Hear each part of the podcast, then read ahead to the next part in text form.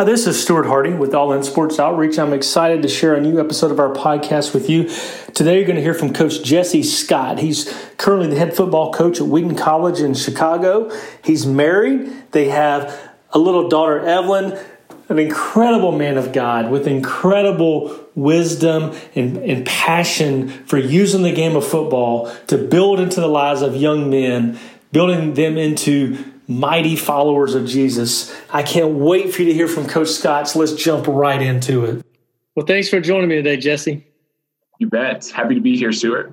You bet. So, um, I like to start this off with some background information. So, if you don't mind, just tell the listeners a little bit about yourself, maybe uh, where you grew up, a little bit about your family growing up, and then in your family today. Sure. I, I come from a, a, family of four. I'm from north central Pennsylvania, originally the middle of nowhere. We are four hours from Pittsburgh, three and a half hours from Philadelphia in the mountains. I have an older sister, Katie, five years older than me. And then my parents still live in my hometown of Blossburg, Pennsylvania. Was originally a coal mining town. Um, we were an hour from a movie theater or a mall, so getting outside was our activity to to have fun growing up, and we would do a lot of things outside. That's awesome. And tell us a little bit about your family today. I know you're married. Sure. My wife and I have been married for almost six years now. Her name's Aubrey. We met at church here in Chicagoland. She had moved here for a job in 2012. We got married in 2014 and welcomed our daughter Evelyn to the world last fall in the middle of football season. On a Tuesday afternoon, I missed about the first 40 minutes of practice, was pacing around um, the delivery room, and my wife just kind of looked at me and said, Go. So uh, the doctor told me I'd be able to make it back if I was back by a certain time, and I was back by that time, but was still able to, to coach a, an hour and a half or two worth of practice that day. Wow. And we'll talk um, a little bit more about your coaching here, here in a moment. Let me ask you about your faith. Um, did you, your family growing up, did you grow up in faith, a family of faith? And then at what point did you realize that you need a personal relationship with Jesus?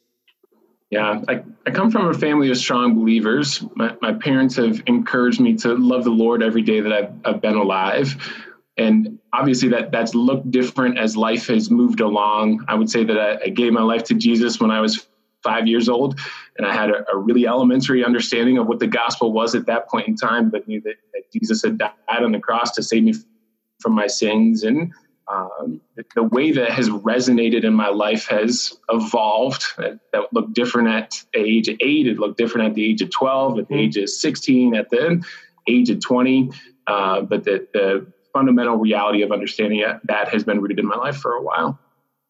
That's awesome. And I, I, I, agree with that. If you grow up, I grew up in the church like that, and I know my faith obviously looks different in different stages of life because the understanding does grow and that the whole discipleship process. So I can definitely appreciate that um, from growing up around it as well. And we'll get back to, to faith, and then we'll talk about um, your your football, and then we'll get into some coaching. So you played college football there at Wheaton.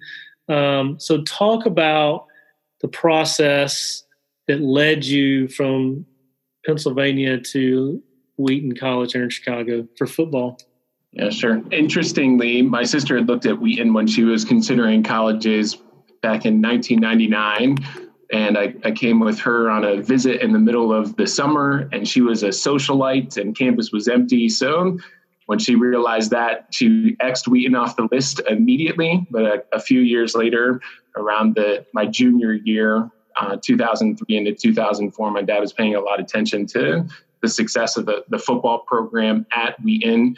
That season they were coming off of a, a quarterfinal run and my mom and I went out to visit in April of 2004. I sat sat in our then head coach's office, Mike Swider, talked with Coach Swider for about an hour and 15 minutes or an hour and a half, and knew that Wheaton was it for me.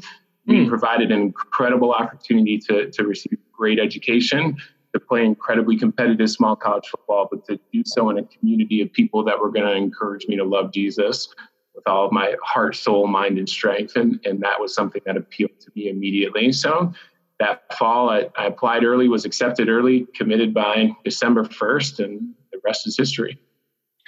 So, talk about graduating in 2009 in the finance um, background and then feeling a call back into football and to coaching. So in 2009, I converted to a full time position out of an internship with the McTeague Financial Group, a, a, Northwestern Mutual subsidiary here in Chicago, and thought that that was going to be my career for the foreseeable future. A decade, two was my, my thinking at that point in time. And it's incredibly clear to me now that that was part of God's sovereign plan for my life. The organization is exceptional I learned so much through the course of my time there. Uh, but it, in February of 2010, I had a, a strong realization, and that was not it for me. At that point in time, I did not think that coaching was it either. I knew that I absolutely loved Wheaton football. I loved my experience in the program. And if I could give back for a short amount of time before I found the next job in the, the business world or in finance, I wanted to do that. And so I went to our head coach and was begging for a part time opportunity. In our first conversation, he actually told me no, there wasn't a, a spot. Uh, but about six weeks later, right at the start of spring ball, I got the, the call to come be the assistant to the defensive line coach. Uh, so started on at the, the bottom and have been a part of the program for the last 10 years. But dude, I, I would say that it probably took about 18 months of being officially involved in the program from a coaching perspective to for me to realize that that might be it. Uh, in fact, in December of 2011, I, I, went home for Christmas break. I was working the majority of the day in a, a local public high school. I was talking with my mom, and, and, she shared with me that she'd been praying that I would be the next offensive line coach at Wheaton. And I told my mom, I asked my mom to please stop praying that prayer because I didn't think that that's what my future was going to hold. And by the end of January, immediately after that Christmas, I was actually the offensive line coach at Wheaton and in a full time capacity, and, and, the rest now is history. Wow, that's incredible. So you've only coached at Wheaton, right? I have. And so you recently, in the last several months, been named the, the head coach there, which is a big deal.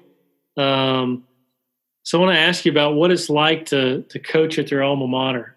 Uh, do you feel any any added pressure because for those that don't know, I didn't know until we visited um, four or five weeks ago when you were down in the Dallas area that I mean the success of the Wheaton football program. You know, a lot of people aren't aware how successful you guys have been. So, so talk about that. Sure, I, I think there's two components to that question that are important. That the the love that I have for my alma mater and the Wheaton football program from a, uh, an alumni perspective just drives a passion to continue to be involved in this program. I, I would say that any challenge comes in replacing our, our former head coach, Mike Swider, who was on staff for the, the previous 24 years. Coach Swider is the person outside of my parents that I, have spent as much time as with as anyone in my life and I have an incredible amount of respect for him. And so my, my conviction for the future of the program is that while I, I don't want to change anything, we're going to, to do a few things differently just by virtue of the fact that my personality is different from his. I don't want to touch the core values. I'm not going to touch the mission. Our program's motto is living life without regrets. And I, I want that to continue to be central to what the Wheaton football program exists to be about and that prevents this transition from being about the end of his legacy and the start of mine. It, it, makes the program and the mission of the program central through all of that. Makes sense. So, I mean, Wheaton is very strong Christian university, very, very strong foundation, and there's no apologies about that. So, talk about, and I know that means a lot to you, obviously, but talk about what it's like to be the head football coach at a Christian university, like from a discipleship standpoint, because I mean, I know to apply there, you have to talk about your faith, write your testimony out. But obviously, clearly on a football team, not everybody is at the at the same spot, if you will. So talk about um, you know that from a discipleship standpoint yeah, when we're recruiting players, we, we want to know that they're passionately committed to growing in their relationship with Jesus. And that means that sometimes we're recruiting guys who have known the Lord for three to six months before they arrive on campus for the first time. And sometimes we're recruiting guys like you and I that were that grew up in a, a household where they were encouraged to love Jesus from the, the day that they were born. our primary goal as a program is to develop the character of our players for professional success and gospel influence. And, and so that determines all of what we do. There, there's a lot of support structures in place to encourage and challenge the, the growth of our players from a spiritual perspective. But Stuart, the primary reason that that happens in our program is because of who we recruit and what they want out of life. Wheaton's an incredibly conducive place to spiritual growth if you want that, but it mm. requires that our, our players are proactive in the development and the growth of their faith, that they're going to get involved in a local church, that they're going to in a ministry, that they're going to be active participants in their small group.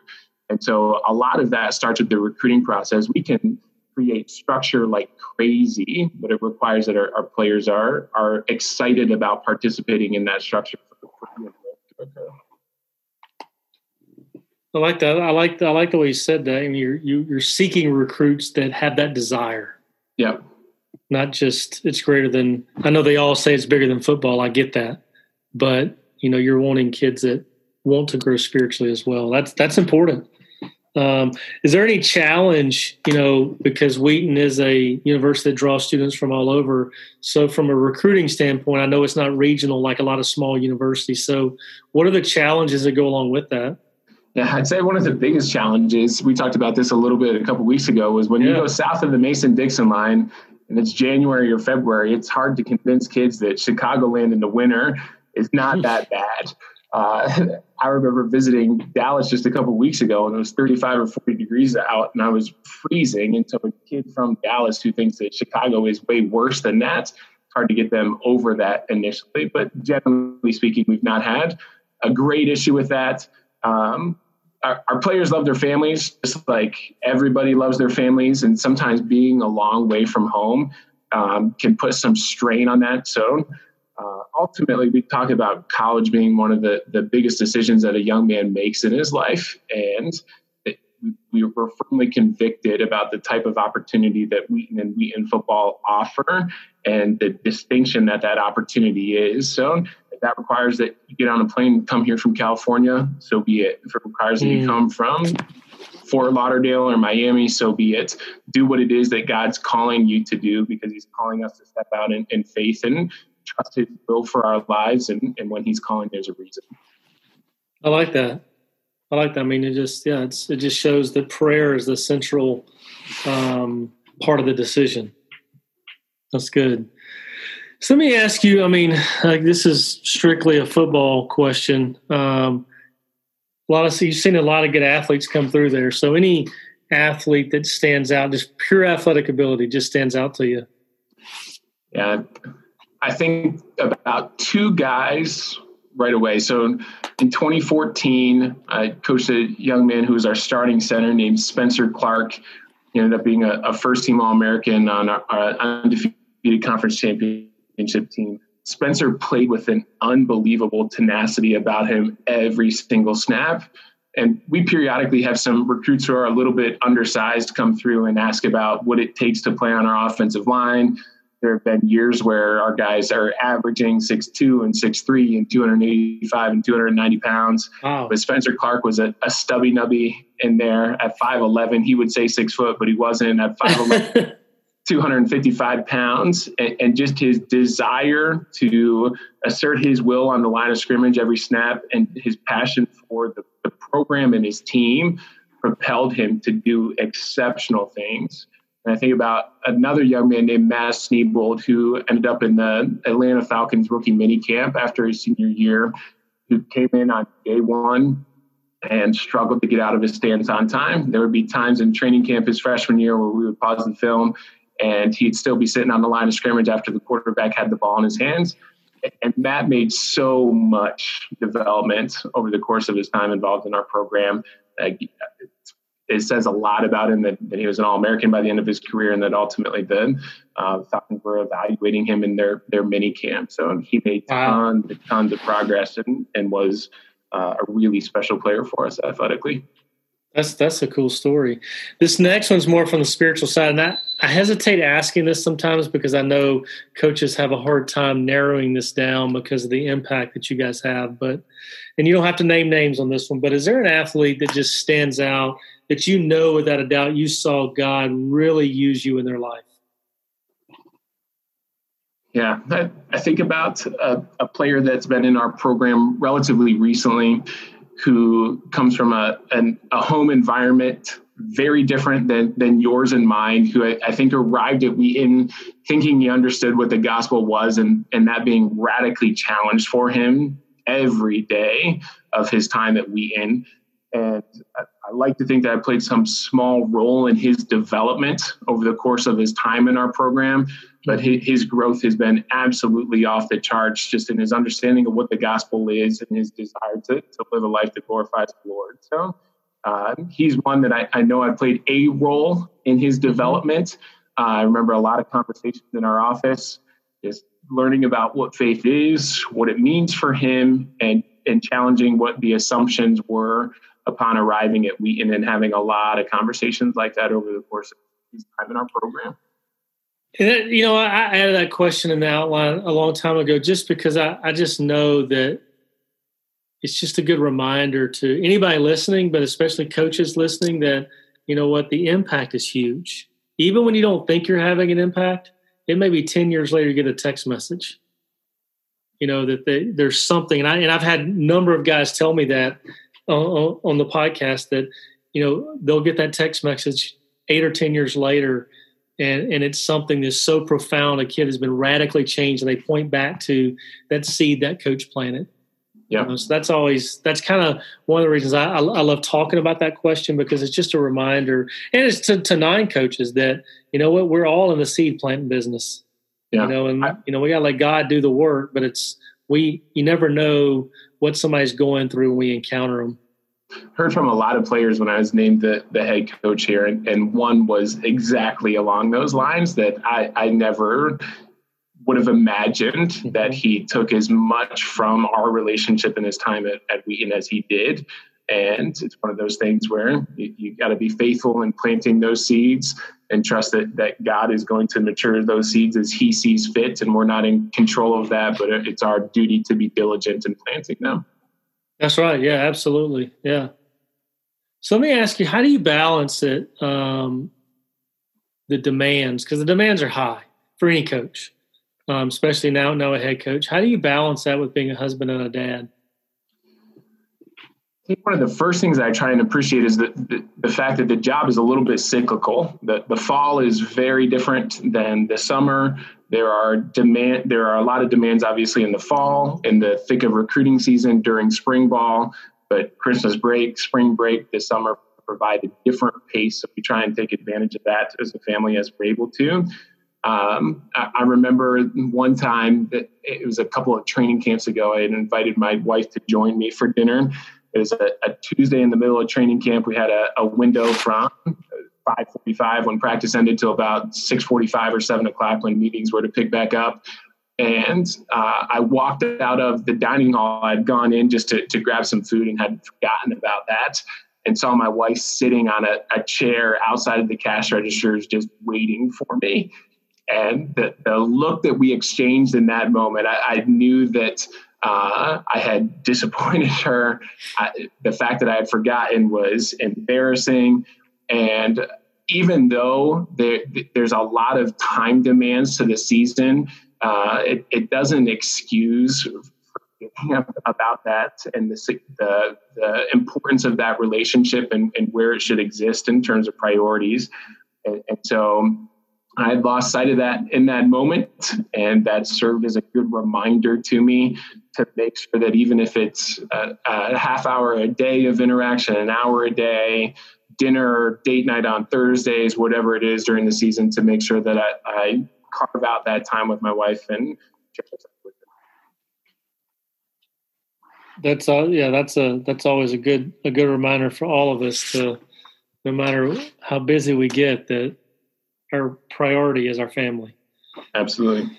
And that's always um, can be a challenge. Um, so let me ask you um, from the standpoint of being a believer and I, and I know being at a Christian university is probably not um, as big of a deal, but there's you know, the last year or so, there was a lot of talk about coaches and profanity. So, how do you? I'm not going to go down the profanity road really with you. I want to ask you, how do you balance coaching?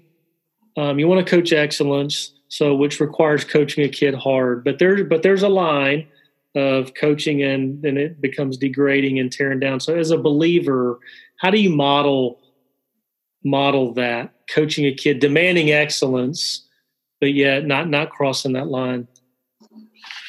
I've been encouraged a lot of times through the course of my coaching career that the, the ratio of constructive comments to critical ones should be about, or positive comments to critical ones should be about three to one. And I don't know if that's a, an exact and scientific ratio, but that's been something that I've tried to adopt as a, a football coach. I try to be positive a lot. 75% of the time, three quarters of my comments to my players are, are very positive, um, endorsing their effort, endorsing the way that they're doing things, and then spending the other quarter challenging and, and critiquing the way that they're doing things.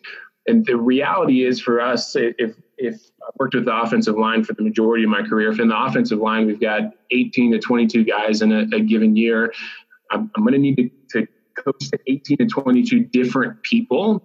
And, and that doesn't require that I deviate from the standard at all. You get what you tolerate. And if you tolerate bad habits uh, Monday through Friday, you're going to get bad habits on Saturday. So there's no sense mm-hmm. of tolerance with that. But the way that I talk to our starting center is a little bit different than the way that I talk to our starting right tackle. And the way our starting right tackle ticks is a little bit different than the way our starting left guard ticks.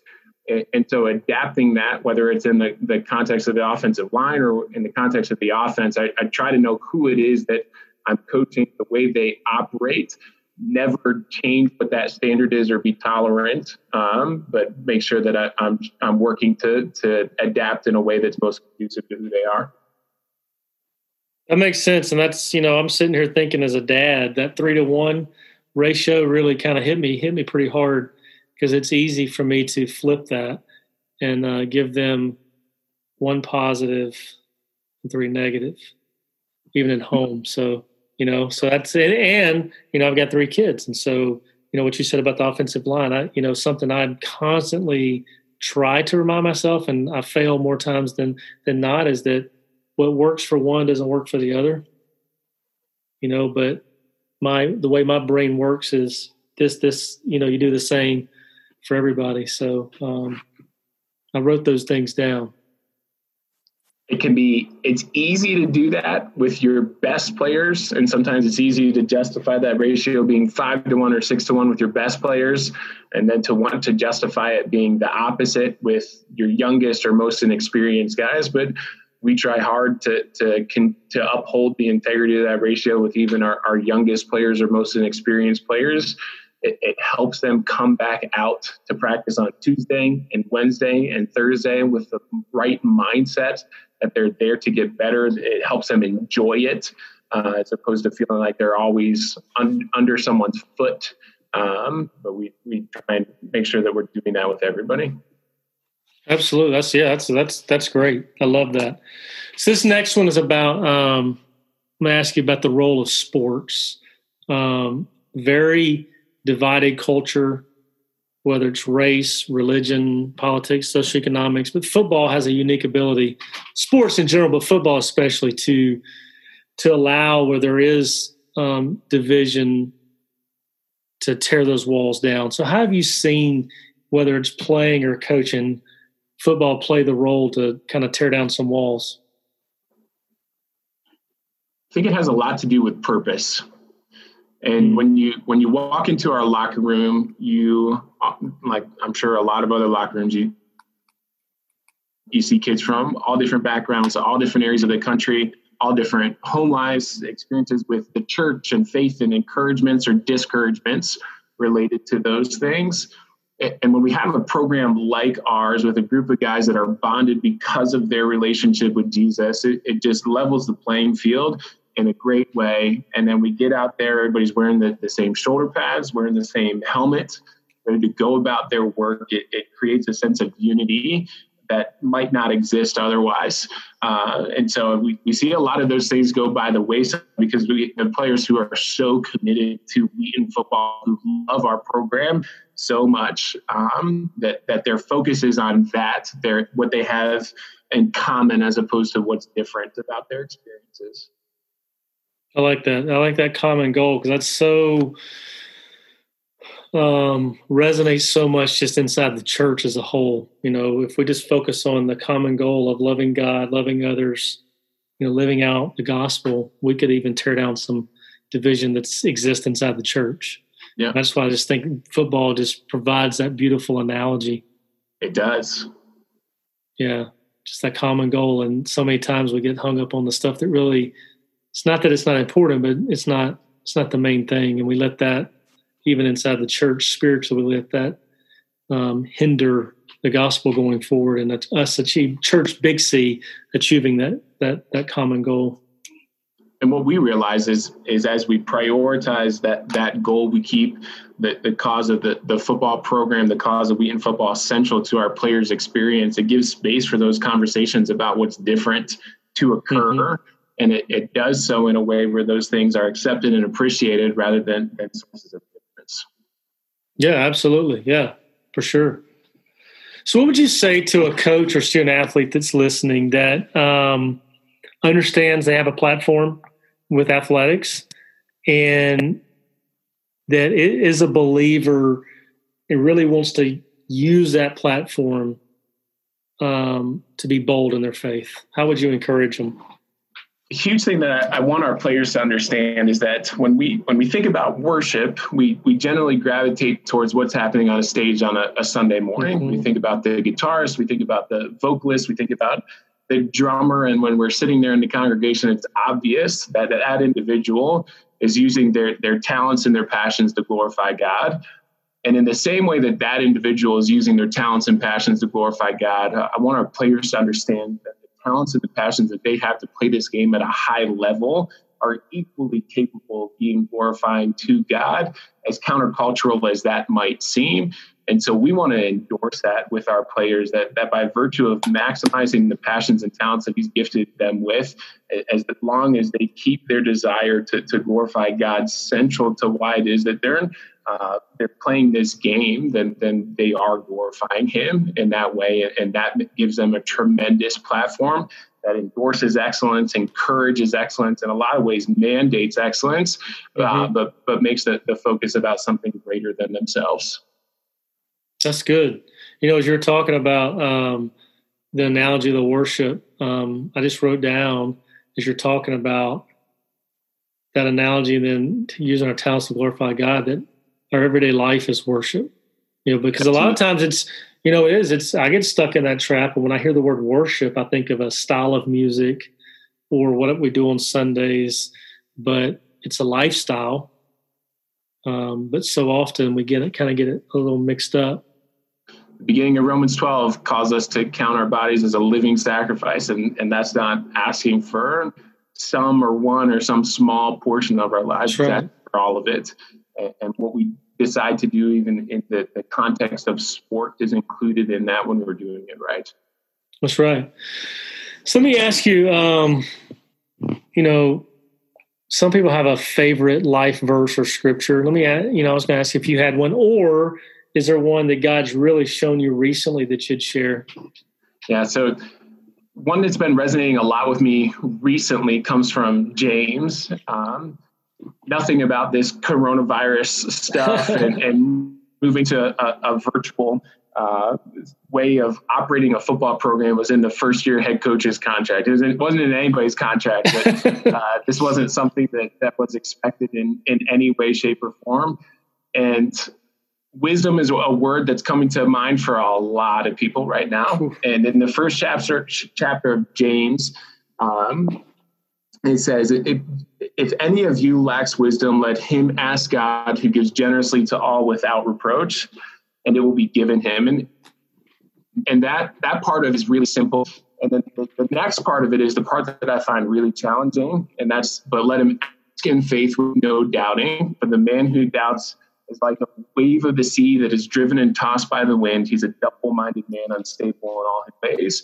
And, the challenge in that verse is to not live with our, our foot or with our feet, one in a, a world of faithfulness and one in a, a in worldliness, but to be wholly surrendered to to um, our relationship with, with our maker and, and, to to really trust in that moment with everything that we have uh, and, and, that's when we arrive at, at wisdom and so that's been something I've been thinking a, a lot about recently. It, it, challenges me to be wholly faithful, not partially faithful. Being partially faithful as we seek wisdom is really easy, but being wholly faithful in a, a moment like this, in a, a, situation where society is the way it is, is a, great challenge for all of us and, and something that, that God is calling us to. That's a good word. I love that. I love that scripture, and I, I go to it often. Um, but but you're right. I bet um, I, as you're talking about, you know, what's what's not in your first year contract. I wonder how many people have that, gone to James one in the last two weeks. You know, uh, yeah. there's there's there's a lot there. That's good good stuff. All right, so we're gonna close it out with a, a kind of a practical question. Um, two words in sports, all in. Everybody knows what it means. It's on chin straps, wristbands, t-shirts, all over. But it's also in the Gospels. You know, Jesus talks about, you know, if you're going to follow me, you got to deny yourself, selfless. Um, so, what does that look like on a practical sense? Maybe on a daily basis for you, Jesse, to be all in in your walk. There were two. I, I've shared this story with our team recently. There were two Arctic explorers back in the early 1900s named Roald Amundsen and Robert Scott and um, one of the, the explorers decided that in his pursuit of the, the South Pole, he was going to let circumstances dictate what he did every day. So if it was stormy outside, he was going to stay in the tent. If it was gorgeous, he was going to walk 50 miles. And the, the other team um, decided that they were going to walk 20 miles. They were going to get out of the tent regardless of, of what was going on around their lives and that's something that I've challenged our players with and, and, and challenged myself with recently is to, to get out of the tent, regardless of what the circumstances around you are, and march 20 miles every mm. single day. Our, our, faith and our walk with Jesus isn't one that we can put on the back burner, burner on Monday and then get caught up on Tuesday. That we can skip on Tuesday or Wednesday and Thursday and then revisit on Saturday or save it all for, for Sunday morning. It, it, it's one that requires our, our daily pursuit of, of Jesus and relationship with Him. And that's appropriate to, to every moment of our lives and, and keeping that at the forefront of what we. That's good stuff. I like that. I like I like that story and the way it all, you know, you tie, tie it all together. Good stuff. Hey, um, I know um, even though things may seem slow with what's going on in the world, I know it's still a hectic time. So thank you for taking some time to to share your story. And I know I've been encouraged. Um, I've been looking forward to this one since we met and had coffee six or eight weeks ago. And so, um, very encouraged. And, and I know those listening have been as well. It's a pleasure to be here with you, Stuart. I enjoyed it as well. You bet. Thank you again to Jesse for taking time to, to share his heart, to share his story. I hope you got a glimpse into the depth of this young man. Just an incredible man of faith, um, not to mention a great leader, a great football coach, husband, dad, but most of all, just a, a mighty follower of Christ. As I look over um, my notes. There's so much here, but just a couple of things that stood out was that life is worship. The talents, the gifts that God has given us are there for one purpose that's to glorify God. So we need to maximize those talents and those passions and whatever we do. He talked about from James 1 5 through 8 to be wholly faithful, to walk with Jesus every moment of every day, that every day requires constant daily pursuit of Jesus. It's every moment of every day. So thank you again to Jesse for encouraging me. I know encouraging you, and I'd ask you to share this with somebody. If you're not a subscriber to our podcast, whatever platform you're using, click the subscribe button. God is um, doing some mighty things to this podcast of Um, so many previous episodes will encourage you, but there's so many more coming. There's so many folks in in the world of athletics that have incredible stories, and God is allowing us to record those and to share with you. So, thank you again for coming on this journey with us. Um, I'd love to hear from you. You can communicate with us um, on our website www.allinsportsoutreach.org or on social media. Go to Facebook, Twitter, Instagram, type in All In Sports Outreach. Send us a message, find out who we are, why we do what we do, opportunities to pray for us, to serve with us, and to give. Um, again, thank you for your support, your encouragement, and your prayers.